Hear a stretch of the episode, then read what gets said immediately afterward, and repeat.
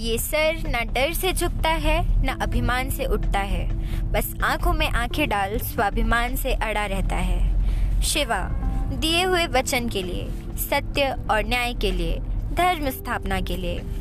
अपनों के विरुद्ध जाने से भी भयभीत नहीं होना, यही क्षत्रिय धर्म है।